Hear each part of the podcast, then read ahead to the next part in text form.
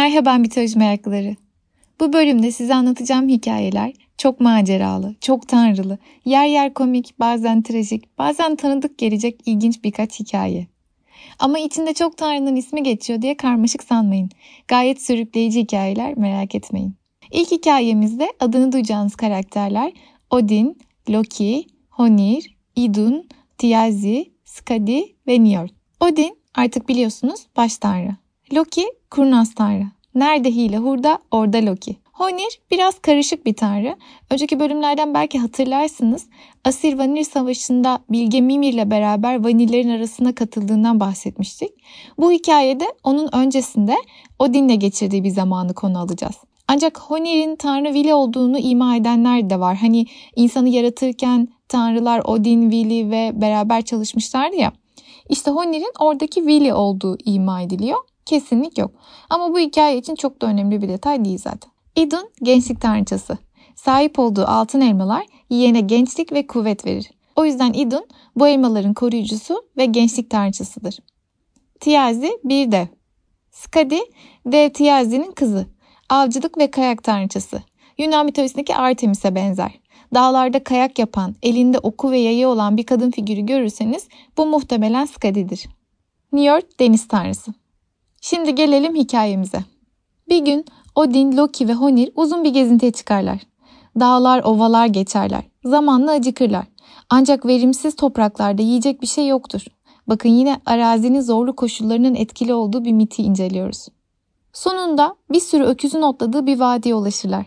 Kendilerine şöyle güzel, etli butlu bir öküzü seçerler ve avlayıp ateş yakıp pişirmeye başlarlar. Ateşin karşısına geçip bir ağaca sırtlarını dayayıp beklerler. Beklerler ama öküzün eti bir türlü pişmez. Çok garip, sanki ateş eti hiç etkilemiyor diye düşünürler. Ama biraz daha beklemeye karar verirler. Zaman geçer ama et hala bir pişme belirtisi göstermiyordur. Sonra bir ses duyarlar. Etin pişmeme sebebi ağaçtaki kartal der ses onlara. Bakın bu mitolojide tanrılar hatta bilgeliğiyle tanınan evrendeki birçok bilgiye sahip olmak için gözünü feda eden, yaşam ağacına asılı halde günler geçiren baş tanrı Odin dahi her şeyin sebebini bilmiyor. Bakın e, gayipten bir ses duyuyor, öyle öğreniyor. Böyle bir evrenden bahsediyoruz. Yani evren tanrılardan çok daha güçlü ve esrarengiz bir şey. Bunun üstüne tanrılar kafalarını yukarı doğru çevirirler ve ağacın tepesinde dev bir kartal görürler. Kartal onlara der ki, eğer bana da öküzün etinden pay verirseniz ateşin eti pişirmesine izin veririm. Odin tamam der ve onu yanlarına davet eder. Kartal uçarak aşağı iner ve bir anda pişmekte olan öküzün etini ağzıyla yakalar. Loki öfkelenir ve hemen orada bulduğu bir sopayla kartala vurur. Kartal hemen havalanarak kaçar. Ancak havalanmadan önce bir ucunu Loki'nin tuttuğu sopayı da alır ve dolayısıyla Loki sopaya bağlı şekilde kartalla beraber uçmaya başlar. Bu halde kartal yüksekten uzun uzun uçar ve Loki hiçbir şey yapamaz. Sopayı da bırakamıyordur. Sonunda sopayı tutan kolları dayanamayacak kadar acımaya başlar. Ve Loki kartala lütfen beni serbest bırak diye yalvarmaya başlar. Kartal der ki tamam ama tek bir şartla. Loki nefesini tutmuş dinliyordur. Tanrıça Idun'u elmalarıyla beraber bana getireceksin. Loki tamam der. Sözünü tutacağına dair yeminler eder ve kartal onu serbest bırakır. Loki hızlıca Odin ve Honir'in yanına gider ve üçü beraber Asgard'a dönmek üzere yola çıkarlar. Asgard'a vardıklarında Loki hemen Idun'un yanına koşar. Biliyor musun, Asgard'ın surları dışında çok muhteşem elmalar gördüm. Seninkilerden bile daha lezzetliydiler der. Idun çok heyecanlanır. Lütfen Loki, o elmaları görmem lazım. Lütfen beni oraya götür diye yalvarır. Her tanrının tanrıçasının bir hassas noktası var işte. Idun, Loki'nin hain anlaşmasından habersiz onun kötü emellerini adeta kendi ayağıyla gitmek istiyordur. Loki, tamam sana yardım edeceğim ama senin elmaları da yanına al ki kıyaslayalım der.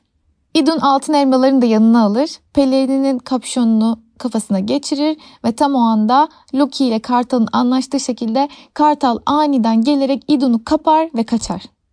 Kartal Idun'u Yotunhayma yani devlerin diyarına götürür ve serbest bıraktığında ona gerçek kimliğini açıklar. Birden dev Tiazi'ye dönüşmüştür. Tanrıça Skadi'nin babası olan dev Tiazi. Tiazi Idun'la evlenmek istediğini söyler. Gel bana eş, kızıma anne ol der. Idun asla der. Seninle asla evlenmem.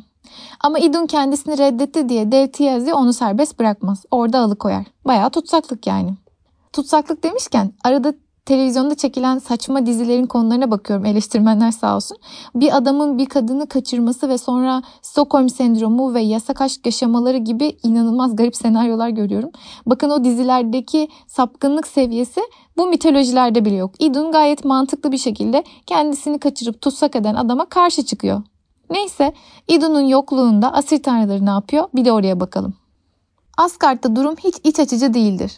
Idun'un ve elmalarının yokluğunda tanrılar ve tanrıçalar giderek yaşlanıyor. Gençliklerini kaybettikçe güzelliklerini ve kuvvetlerini de kaybediyorlardır. Dolayısıyla Idun'un kaybolduğunu fark ederler ve acilen konseyi toplarlar. Herkes telaş içinde nerede bu Idun, ne yapsak, nerede arasak diye konuşurken içlerinden biri ben onu en son Loki'nin yanında gördüm der. Bütün gözler Loki'ye çevirir çünkü biliyorsunuz bir sorun varsa zaten genelde Loki birinci şüphelilerdendir. Hele ki şu an Idun'un en son onun ne olduğunu söyleyen bir görgü tanığı varken Loki'nin kaçarı yoktur. Loki'yi yargılarlar. Ya Idun'u bulup buraya geri getirirsin ya da en acılı şekilde ölümü tadacaksın diye onu tehdit ederler. Ona ne kötü işkenceler edeceklerini öfkeyle anlatırlar. Loki tamam Freya bana pelerinini versin onunla gidip Idun'u bulup getireceğim der. Bereket tanrıçası Freya'nın bir kuşu andıran pelerini uçmayı sağlıyordur. Loki bu pelerini alır, bir şahin kılığına girer ve Idun'u arar, sorar. Sonunda onu Yotunheim'de tutsak olarak tutulduğu yerde bulur. Idun'u yalnızken yakalar çünkü o sırada Tiazi balık tutmak için denize açılmıştır. Loki Idun'u bir cevize çevirir ve onu kaptığı gibi havalanır. Hemen ardından eve dönüp Idun'u göremeyen Tiazi Asir tanrılarından ve tabii en çok da Loki'den şüphelenir. Yine kartal kılığına girer ve ağzında cevizle Asgard'a doğru hızlıca uçmakta olan Şahin'i yani Loki'yi görür. Şüphelenip hızlıca arkasından uçarak onu takip eder. Loki önde, Tiazi arkada, Asgard'a yaklaştıklarında Asir tanrıları onların geldiğini görürler. Onlar da hazırlık yapmıştır. Surların hemen dışına talaş yığmışlardır. Loki surları geçer geçmez talaşları ateşe verirler ve Tiazi son hızla uçarken duramayıp ateşe kapılır. Kanatları yanan Tiazi'yi tanrılar yakalar ve hemen surların önünde çok feci bir şekilde öldürerek cezalandırırlar. Tanrılar hala bir ceviz olan Idun'u normal haline çevirirler ve o güzel altın elmalarından yiyerek eski güç ve güzelliklerine kavuşurlar. Ama Idun geldi her şey yoluna girdi sanıyorsanız yanılıyorsunuz. Öldürülen dev Tiazi'nin bir kızı var demiştik. Avcılık ve kayak tanrıçası Skadi. Skadi babasının nasıl öldürüldüğünü öğrenince onun intikamını almak için derhal Asgard'a gider. Asir tanrıları bu durumu gayet normal karşılarlar. Çünkü bir çocuğun babasını öldürürseniz sizden intikam almak istemesi gayet doğaldır. Ona şöyle derler. Seni anlıyoruz Skadi. Ancak sakin olman lazım. İntikam almaktan vazgeç ve tazminat olarak içimizden biriyle evlen. Önceki bölümden hatırlarsanız genelde alt derece tanrılar Asir tanrılarıyla evlenemez ama Asirler isterlerse alt derece tanrılarla evlenir demiştim. O yüzden burada Skadi'ye bir Asir tanrısıyla evlenmek bir nimet gibi sunuluyor. Skadi bu öneriyi kabul eder ancak bir şartla der tanrılar. Seçeceğin kişiyi sadece ayaklarına bakarak seçeceksin. Skadi bu şartı da kabul eder. Tanrılar dizilirler, sadece ayakları görünüyordur. Skadi Baldr'ı hayal ediyordur. Çünkü Baldr tanrıların en yakışıklısıdır, onu seçmek ister. E tabii ki en güzel ayak da onunkidir diye düşünür Skadi. Gördüğü en güzel ayağı seçer ve ayağın sahibi kendisini gösterir. Skadi yıkılır. Çünkü seçtiği o güzel ayak yaşlı deniz tanrısı Njörð'e ait çıkmıştır. Skadi babasının öldüğüne mi üzülsün, yanlış eş seçtiğine mi bilemez. Öyle üzülür ki mahvoldum. Artık gülecek hiçbir sebebim kalmadı. Ne yapıp edip beni güldürün yoksa bu barış uzun sürmeyecek diye tehditler savurur. Bu yüzden tanrılar onu güldürebilmek için ellerinden gelen her şaklabanlığı yaparlar. En sonunda Loki onu bir şekilde güldürmeyi başarır. Nasıl güldürdüğünü burada anlatmak istemiyorum. İsteyen araştırır zaten. Ama Loki'ye yakışır bir şekilde absürt ve iğrenç olduğunu söyleyebilirim. Sonuç olarak Skadi güler. Tüm şartlar sağlanmış olur ve konu kapanır. Ancak evlilikleri büyük bir hayal kırıklığıyla başlayan Skadi ve Njörð arasındaki anlaşmazlıklar sonrasında da devam eder. Yani neymiş? Balık baştan kokarmış. Njörð deniz kıyısında yaşamak ister çünkü o deniz, kum, güneş seviyordur.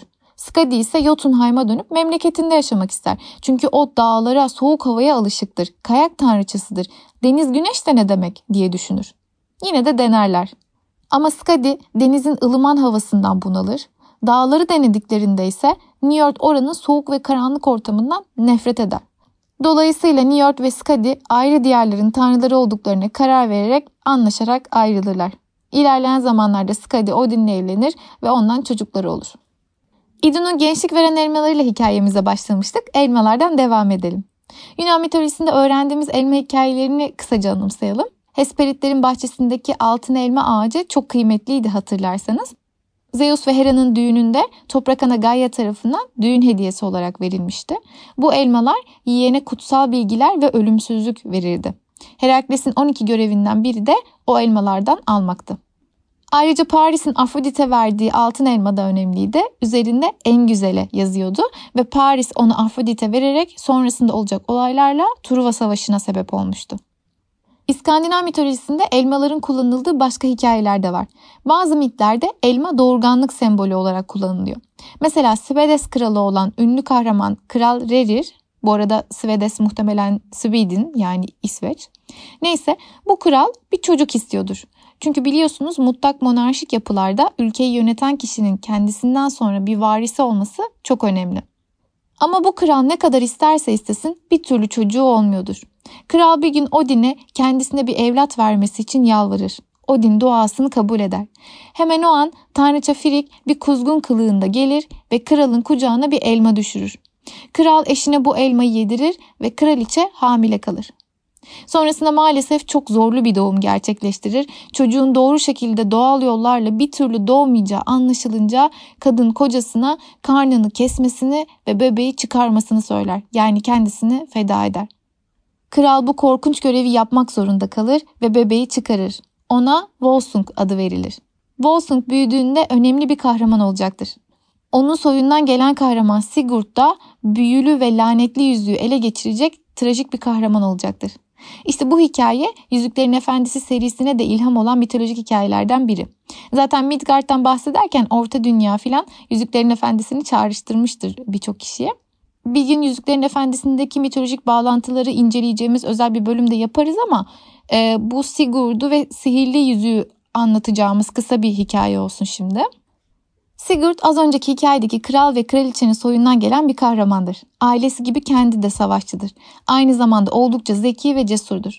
Sigurd'un hikayesi Andvaranaut adlı sihirli bir yüzükten dolayı ilginçtir.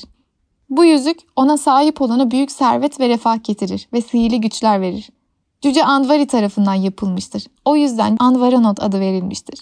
Bir gün kurnaz tanrı Loki onu cüce Andvari'den zorla alır ama Andvari yüzüğü başkası alırsa kötü şansa lanetlensin diye büyü yapmıştır. O yüzden herkesin sahip olmak istediği bu büyülü ve çok güçlü olan yüzük aynı zamanda lanetlidir. Yüzük bir şekilde Sigurd'un babasının eline geçer.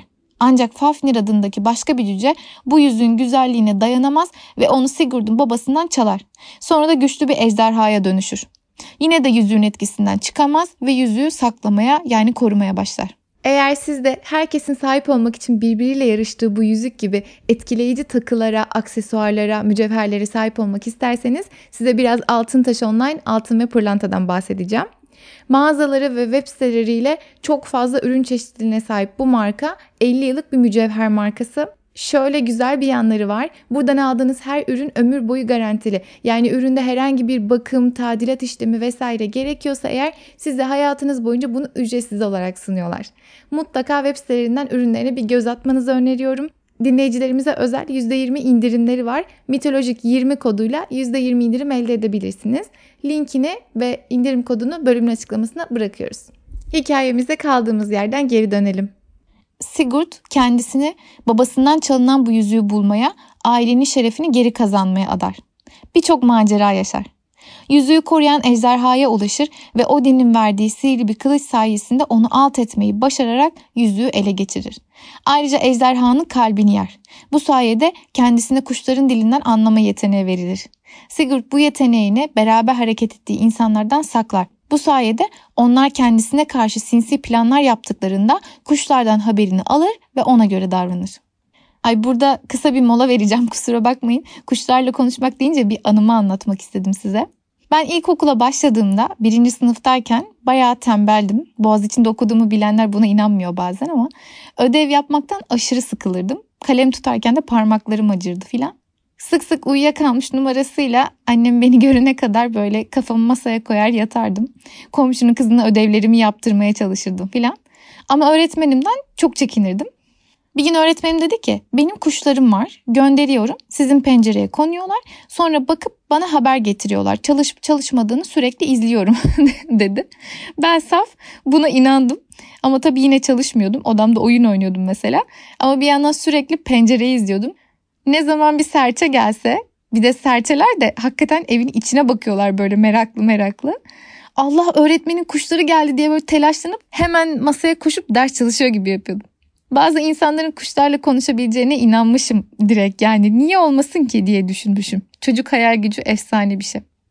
Hikayemize dönelim. Sigurd bir gün bir Valkyrie olan Birlint'le tanışır. Bir macera da öyle başlar.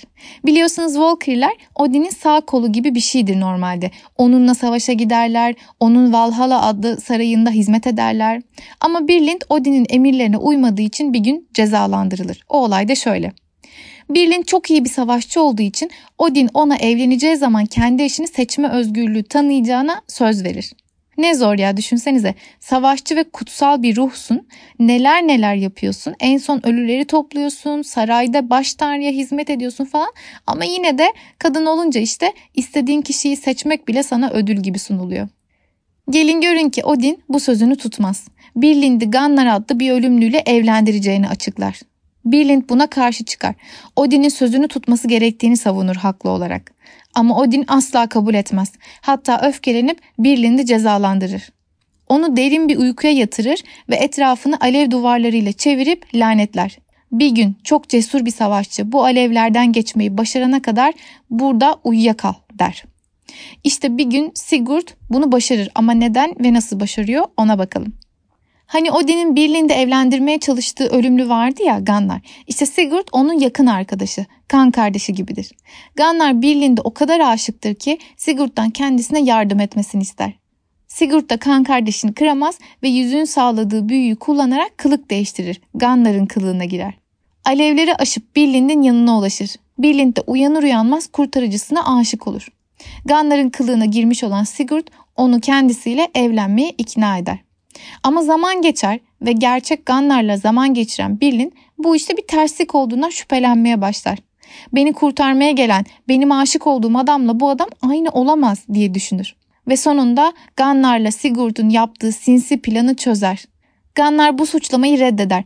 Ne kadar seni ben kurtardım dese de Birlind'i inandıramaz. Ve Birlind kendisini kandıran bu iki adama, yani hem Gunnar'a hem Sigurd'a çok öfkelenir, intikam yemini eder. İşe bu ikilinin arasını bozmakla başlamaya karar veren Birlind, Gunnar'a kendisini kurtarmaya gelen adamın onunla beraber olduğunu ve dolayısıyla artık bakire olmadığını söyler.